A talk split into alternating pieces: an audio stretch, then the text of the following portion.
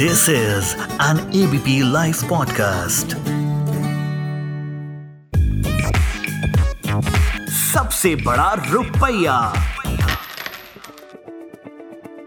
नमस्कार, मैं हूँ उपकार जोशी और पिछले एक वर्ष से आपके साथ फाइनेंस व इन्वेस्टमेंट्स डिस्कस करता आ रहा हूँ पिछले कुछ एपिसोड्स में हमने general insurance life insurance health insurance व इनके विभिन्न प्रकार डिस्कस किए। साथ ही, हमने सही इंश्योरेंस अमाउंट व सही इंश्योरेंस प्रोडक्ट का चुनाव कैसे करें, ये भी डिस्कस किया। आज बहुत से प्रश्न हैं, जिनके उत्तर मुझसे मांगे गए हैं। आइए इन्हें डिस्कस कर लेते हैं। पहला प्रश्न है कि मुझे टैक्स सेव करना है तो कौन सा इंश्योरेंस प्लान लेना चाहिए? ये एक कॉमनली पूछा जाने वाला प्रश्न है।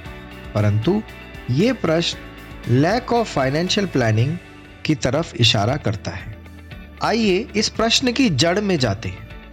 हमारी गवर्नमेंट यानी सरकार ने आपको कहा कि अगर आप जीवन बीमा लेते हैं तो प्रीमियम आप पे करेंगे।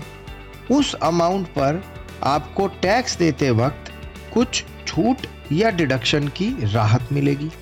यानी सरकार अपनी टैक्स नीतियों द्वारा आपके राइट फाइनेंशियल बिहेवियर, यानी रिस्क को कवर करने वाले बिहेवियर को इंसेंटिवाइज करना चाहती है। मगर आप शायद सरकार के इस उद्देश्य को ठीक से इंटरप्रेट नहीं कर पाए। इसलिए आपने सरकार की बात को उल्टा पढ़ लिया। यानी आपने पढ़ा कि सरकार ने कहा कि अगर टैक्स बचाना है तो इंश्योरेंस ले लीजिए। हो गया ना अर्थ का अनर्थ। बस अगर आप ये समझ गए कि सरकार अपनी टैक्स नीतियों द्वारा आपको सुरक्षा कवर खरीदने में मदद करना चाहती है तो आप ये जान पाएँगे कि प्राइमरी ऑब्जेक्टिव यानी प्राथमिक उद्देश्य लाइफ कवर लेना है। और टैक्स सेविंग इंसिडेंटल है, यानी प्रासंगिक है।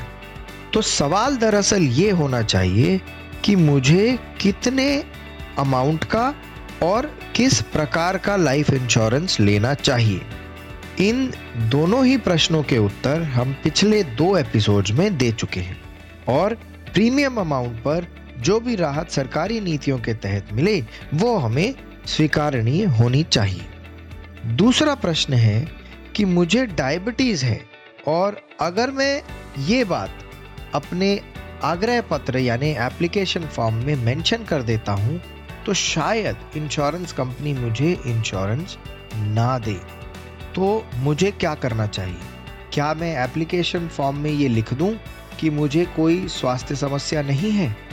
ये सवाल भी पिछले सवाल की ही तरह कॉमनली पूछा जाता है। आइए इसे भी समझ लेते हैं। तो ये सोचिए कि हमारे लिए क्या ज़रूरी है? हेल्थ इंश्योरेंस पॉलिसी मिलना या फिर हॉस्पिटलाइजेशन के वक्त बिना रुकावट क्लेम की रकम मिलना। ज़ाहिर है, हम सभी दूसरा विकल्प, यानी हॉस्पिटलाइजेशन के वक्त क्लेम मिलना ही चूज़ करेंगे। इसके लिए ये ज़रूरी है कि हम अपने स्वास्थ्य से रिलेटेड संपूर्ण जानकारी सही सही इंश्योरेंस कंपनी को डिस्क्लोज करें। इस जानकारी के बेसिस पर इंश्योरेंस कंपनी ये डिसाइड करेगी कि आपको हेल्थ कवर देना है कि नहीं, और अगर देना है तो कितना देना है और किस प्रीमियम पर, तथा किन कंडीशंस के साथ देना है। ऐसा करने से दोनों तरफ़ एब्सोल्यूट क्लैरिटी रहेगी, और क्लेम के वक्त कोई दिक्कत आने या क्लेम रिजेक्शन के चांसेस बहुत ही कम रह जाएँगे। आशा करता हूँ कि मैं आपके प्रश्नों के उत्तर ठीक ठीक दे पाया और इस जानकारी से आपको सही इंश्योरेंस का चुनाव करने में मदद मिलेगी। अगले एपिसोड में और भी प्रश्नों के उत्तर देने का प्रयास करेंगे। तब तक आप सभी अपना खूब ध्यान रखें।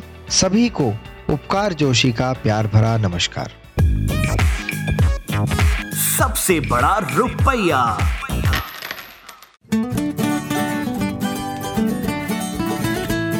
This is an ABP live podcast